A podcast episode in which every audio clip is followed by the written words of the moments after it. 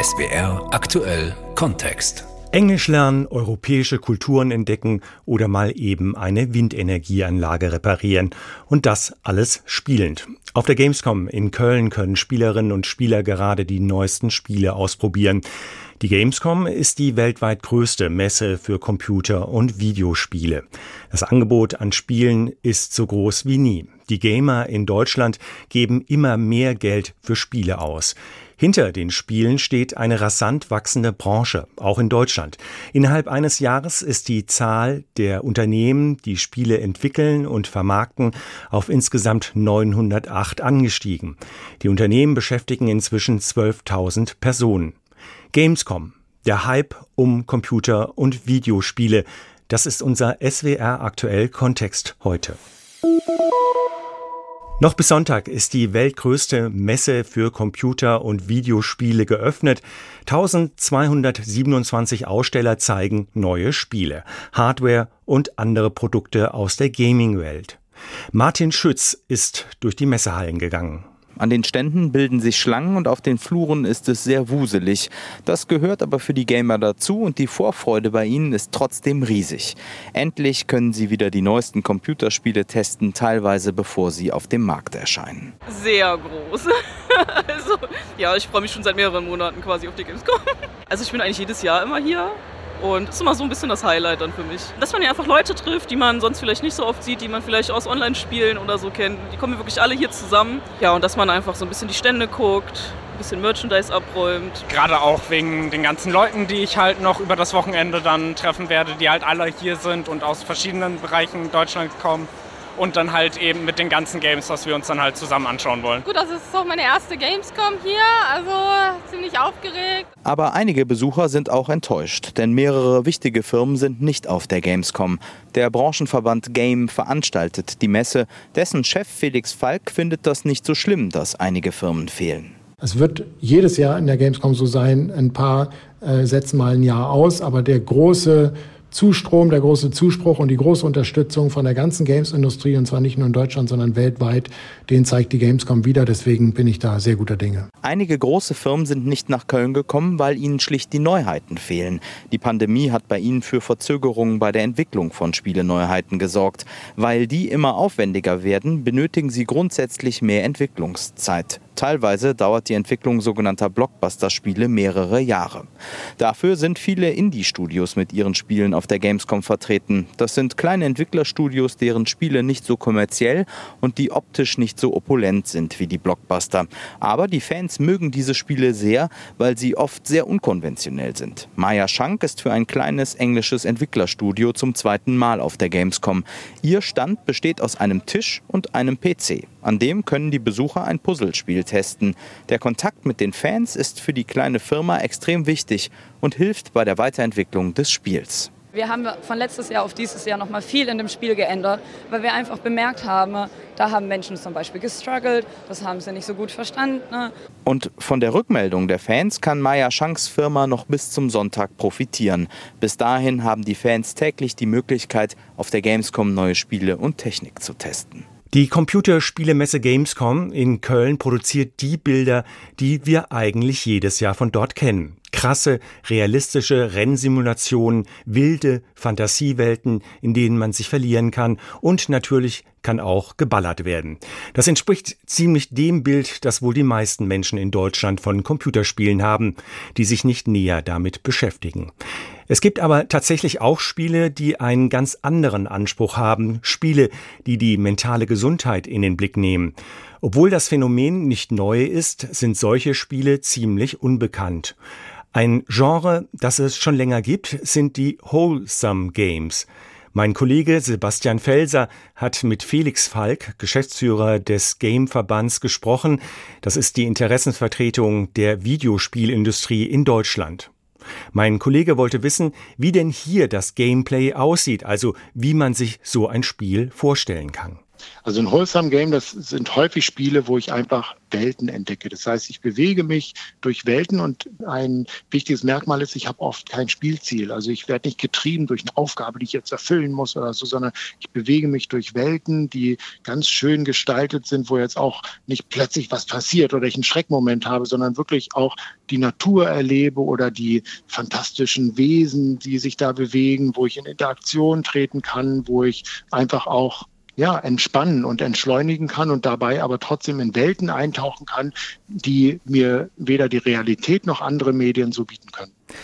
Ich habe gesehen, dass es wirklich eine, das haben Sie auch angesprochen, sehr große Bandbreite gibt. Und was mich wirklich erstaunt hat, ist, dass es Spiele gibt, die Menschen, die gerade durch eine schwierige psychische Phase gehen, ansprechen. Also zum Beispiel habe ich in einem Spiel gelesen, in diesem Spiel kann man das Leben einer Familie nachleben, deren Kind an Krebs erkrankt und im Laufe dieses Spiels verstirbt. Dieses Spiel soll offenbar eine Art Angebot zur Aufarbeitung sein. Ist das eine total krasse Ausnahme oder ist das tatsächlich auch ein Bereich dieser Mental Health Games? Das ist auf jeden Fall ein Beispiel für verschiedene Spiele, die sogar inzwischen wirklich gezielt eingesetzt werden in der Aufarbeitung von beispielsweise solchen Ereignissen oder auch wirklich im medizinischen Bereich erforscht und belegbar zu guten Ergebnissen führen. Ich kann ein anderes Beispiel nennen. Es gibt beispielsweise auch hier in Deutschland von der Universitätsklinik entwickelt ein Spiel, wo ich in Virtual Reality in eine Eiswelt eintauche und damit werden Brandopfer behandelt. Und einfach nur dadurch, dass ich in dieser Eiswelt bin, in Virtual Reality und mich da bewegen kann, sinkt mein Schmerzempfinden und diejenigen, die diese Studie gemacht haben, hoffen, dass das jetzt weiter ausgerollt und eingesetzt werden kann, weil es wirklich belegbare medizinische Effekte gibt. Das ist nun ein bisschen anders gelagert, aber beschreibt ganz gut diesen Effekt, den Spiele haben, einfach durch diese glaubwürdigen Welten, in die ich eintauche und die mich entweder animieren und motivieren und energetisch machen oder auch entschleunigen und dazu beitragen, dass meine mentale Gesundheit unterstützt wird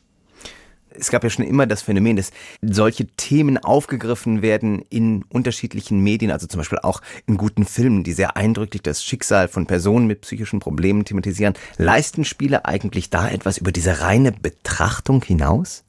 Das ganz Besondere an Spielen sind ja zwei Sachen. Das erste ist, sie sind immersiv interaktiv. Das heißt, ich kann selber was tun. Es ist nicht, als wenn ich ein Buch lese oder passiv einen Film schaue, sondern ich gestalte selbst mit, was passiert. Und das ist eine ganz andere Empfindung für die Menschen. Und das zweite ganz Entscheidende ist, es ist absolut sozial.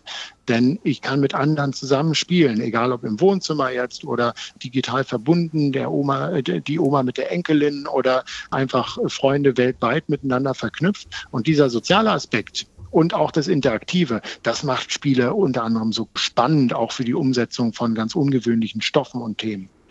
Gleichzeitig ist aber natürlich eine verbreitete Kritik an Videospielen, dass sie tatsächlich ein gewisses Suchtpotenzial darstellen. Suchtpotenzial, das die Firmen ja auch tatsächlich bewusst im Code verankern. Also das ist, funktioniert genauso bei sozialen Netzwerken, auch bei Smartphone-Apps. Ist es eigentlich ratsam für Menschen, die vielleicht psychisch nicht so gefestigt sind, da auf Videospiele zurückzugreifen? Bei Computerspielen ist es genauso wie bei anderen Medien oder auch ganz vielen anderen, was wir im Moment erleben, gerade im digitalen Raum. Ich muss immer die Balance finden zwischen einer Tätigkeit und den anderen Sachen, die mein Leben ausmachen. Egal, ob ich jetzt auf sozialen Netzwerken unterwegs bin, ob ich Serien schaue oder Computerspiele spiele. Das ist eine hohe Verantwortung, die auch wir als Gamesbranche da haben und die wir auch wahrnehmen, indem wir eben beispielsweise gerade im Bereich Kinder und Jugendliche auf den Geräten Zeitbegrenzungsmöglichkeiten bieten, die Eltern einstellen können und auch sollten und gleichzeitig natürlich viel für Kommunikation und Transparenz sorgen. Beispielsweise haben unsere Institutionen die USK, die sich um Jugendschutz kümmert und auch die Stiftung Digitale Spielekultur einen kostenfreien Elternratgeber rausgegeben, wo geholfen wird, auch so eine Medienkompetenz aufzubauen, weil das ist eine gesamtgesellschaftliche Aufgabe in digitalen Zeiten, hinzubekommen, dass einerseits natürlich das Digitale gefördert wird. Das muss ja auch im Berufsleben wird das abgefragt, das, das ist eine Notwendigkeit, aber eben in einem guten Ausgleich ist zu allem anderen. Das ist eine Aufgabe, der müssen uns alle stellen und das tun wir auch als Games-Industrie. Felix Falk, Geschäftsführer des Game-Verbands. Bei Computerspielen ist es ja häufig so, dass man da regelrecht gefesselt ist. Man kommt kaum weg vom Spiel, weil es einfach irre spannend ist und die Geschichte und die Charaktere einen in Bann ziehen. Und solche psychologischen Aspekte werden auch ganz gezielt eingesetzt. Darüber hat Jenny Bein mit dem Wahrnehmungspsychologen Nikolaus Hoberg gesprochen. Er lehrt an der SRH Hochschule Heidelberg und spielt auch selbst. Meine Kollegin wollte von ihm wissen, wie es den Spieleentwicklern gelingt, Spielerinnen und Spieler an ein Spiel zu fesseln. Spiele sind als Medium auf einzigartige Weise dazu geeignet, die Spielenden zu motivieren, sich mit dem Medium auseinanderzusetzen, sie in eine digitale Welt hineinzuziehen und dort Fantasien auszuleben und aber auch möglicherweise ihnen das zu geben, was sie suchen, wenn sie ein Spiel in die Hand nehmen. Und das sind möglicherweise die Befriedigung von ganz basalen Grundbedürfnissen. Darunter das Gefühl, autonome Entscheidungen treffen zu können, äh, sich kompetent zu fühlen und auch äh, sich sozial eingebunden zu fühlen. Das sind alles Dinge, die dazu beitragen können, dass Spielerinnen von einer Spielwelt gefesselt sind und viel Zeit und Leidenschaft damit verbringen, sich mit diesen Spielen auseinanderzusetzen. Wie viel Psychologie steckt denn in der Entwicklung eines Spiels? Also überlegt man sich da tatsächlich, wenn Folgendes passiert, löst es das und das im Kopf der Spieler aus? Ja, also in der Spielentwicklung steckt jede Menge Psychologie. Ne?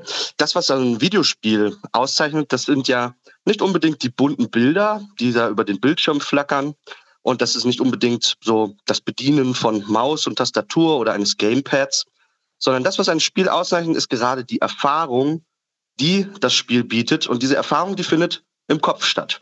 Die zeichnet sich aus durch Gedanken, Gefühle und einem spezifischen Verhalten. Die nehmen alle ihren Ursprung im menschlichen Gehirn und sind deswegen Untersuchungsgegenstand der Psychologie. Und dieses psychologische Wissen, das wird dann in verschiedensten Bereichen angewendet. Eben zum Beispiel, um Spielerinnen durch eine Spielwelt zu leiten, indem sie gezielt die Aufmerksamkeit der Spielenden ansprechen, indem sie äh, motivierende Elemente in dem Spiel einarbeiten, um das Verhalten der Spielenden zu beeinflussen, aber auch um Lernprozesse zu strukturieren und wenn man den Blick ein bisschen weitet, letztendlich auch im Bereich des Marketings, um das Videospiel auf dem Markt zu platzieren. Sie haben jetzt die motivierenden Elemente angesprochen, aber es gibt ja auch durchaus Dinge, die einen frustrieren, wenn man zum Beispiel in einem Level eine bestimmte Aufgabe einfach nicht schafft, es schon gefühlt hundertmal probiert hat. Wird dieser Frustrationsfaktor extra mit in die Spiele eingebaut, damit es auch interessant bleibt?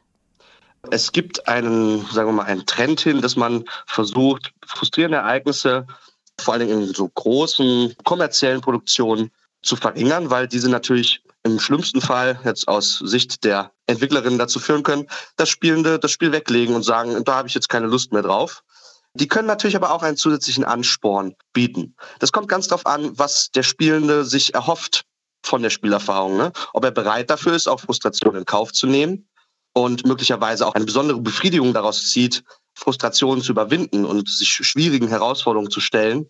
Oder ob er vielleicht mit einem anderen Mindset an ein solches Spiel herantritt, vielleicht eher eine beruhigende, meditative Spielerfahrung sucht. Die Spiele von heute sind natürlich viel feiner ausgearbeitet, kleinteiliger und vielfältiger als Spiele noch vor 20 Jahren zum Beispiel.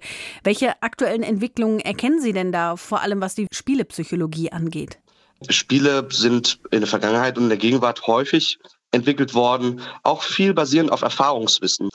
Aber es ist so, dass schon seit einiger Zeit, aber auch zunehmend strukturiert psychologisches Wissen angewendet wird, in den Designprozess der Spiele mit einbezogen wird, um absichtsvoll Spiele zu designen. Also weg von einem Try and Error, wir schauen mal, was funktioniert, sondern mit einer spezifischen Absicht. Und dabei kann man auf einen breiten Fundus an psychologischen Erkenntnissen zurückgreifen. Und das wird auch zunehmend getan. Also in Deutschland ist eine sich entwickelnde Landschaft auch an Studiengängen für Spielentwicklung, die zunehmend auch Psychologie an die jungen Entwicklerinnen und Entwickler vermitteln, damit diese diese Erkenntnisse für ihre Arbeit nutzen können. Nikolas Hoberg, er ist Wahrnehmungspsychologe und lehrt an der SRH Hochschule in Heidelberg. Förderung für Spielestudios ist das eine. Aber die Entwickler brauchen natürlich auch gut ausgebildeten Nachwuchs. Bisher wurde in Deutschland im Vergleich zu anderen Ländern im Games-Bereich eher wenig in Forschung und Bildung investiert. Michael Hebel ist Professor für Game Design und Game Art an der Hochschule Neu-Ulm und er ist gerade auf der Gamescom, wo er auch einen Vortrag zu genau diesem Thema halten wird. Jenny Bein hat mit Michael Hebel gesprochen und ihn gefragt, ob wir nicht eine Games-Universität in Deutschland bräuchten. Und vorerst äh, müssten wir mal sagen, dass das nicht meine persönliche Frage ist, sondern dass sich diese Fragestellung herauskristallisiert hat in einer Arbeitsgruppe von vielen Wissenschaftlern und Lehrenden, die in diesem Bereich tätig sind.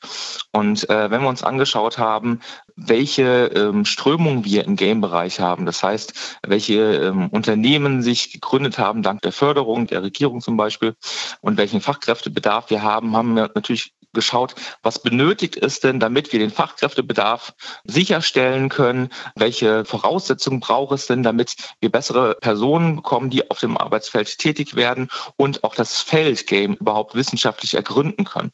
Und das ist eine naturgegebene Aufgabe der ähm, Ausbildungsinstitute und auch der Hochschulen.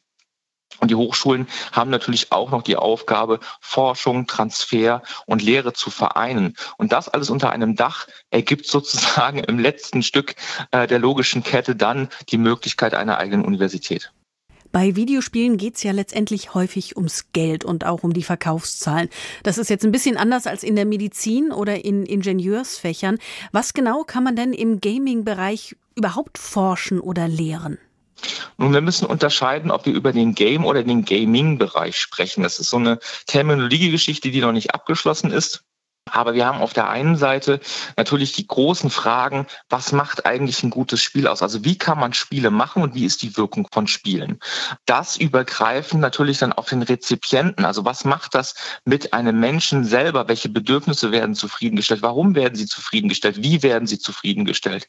Was können wir auf der kulturellen Ebene machen. Also erstens, welche Bedeutung haben eigentlich Spiele in verschiedenen Ländern? Und wie können wir zum Beispiel auch eine Cultural Awareness über Spiele transportieren? Das heißt, wir reden nicht nur über Spiele, die jetzt ähm, unterhalten sollen, sondern die können ja auch deutliche Mehrwerte mit transportieren, dass ich andere Kulturen kennenlerne, dass ich mit anderen Menschen besser interagieren kann, um jetzt mal nur die oberste Spitze des Eisbergs zu nennen. Das heißt, wir haben in den sogenannten Game Studies vier große Forschungsrichtungen, die jetzt ganz grob das abdecken, was wir jetzt hier gerade behandelt haben. Wo steht Deutschland denn eigentlich im Vergleich zu anderen Ländern, wenn man jetzt mal auf Bildung, Forschung und Lehre speziell im Gaming-Bereich schaut? Das ist eine sehr komplexe Frage. Was die Forschung betrifft, ja, da sind wir dann doch noch sehr an einer Aufholjagd interessiert, zumindest die Lehrenden davon. Ähm, Skandinavien zum Beispiel ist da sehr führend in dem Bereich, äh, die haben das schon sehr früh verstanden, dass das ein sehr lohnenswertes Feld ist, dass man da sehr vieles strukturell erarbeiten kann. Was den Lehrbereich betrifft, ja, da sind die angloamerikanischen Länder natürlich uns auch nochmal so circa zehn Jahre voraus.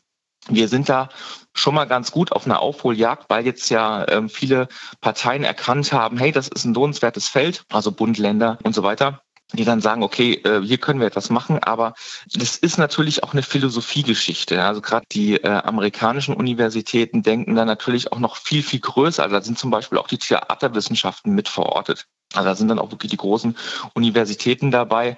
Und das könnten wir dann vergleichen zum Beispiel auch mit einer LMU, wo einfach ganz, ganz viele Fachbereiche dort sind und wo dann immer über den Tellerrand hinausgeschaut wird. Sagt Michael Hebel, Professor für Game Design und Game Art an der Hochschule Neu-Ulm im Gespräch mit Jenny Bein. Und das war der SWR aktuell Kontext Gamescom, der Hype um Computer und Videospiele.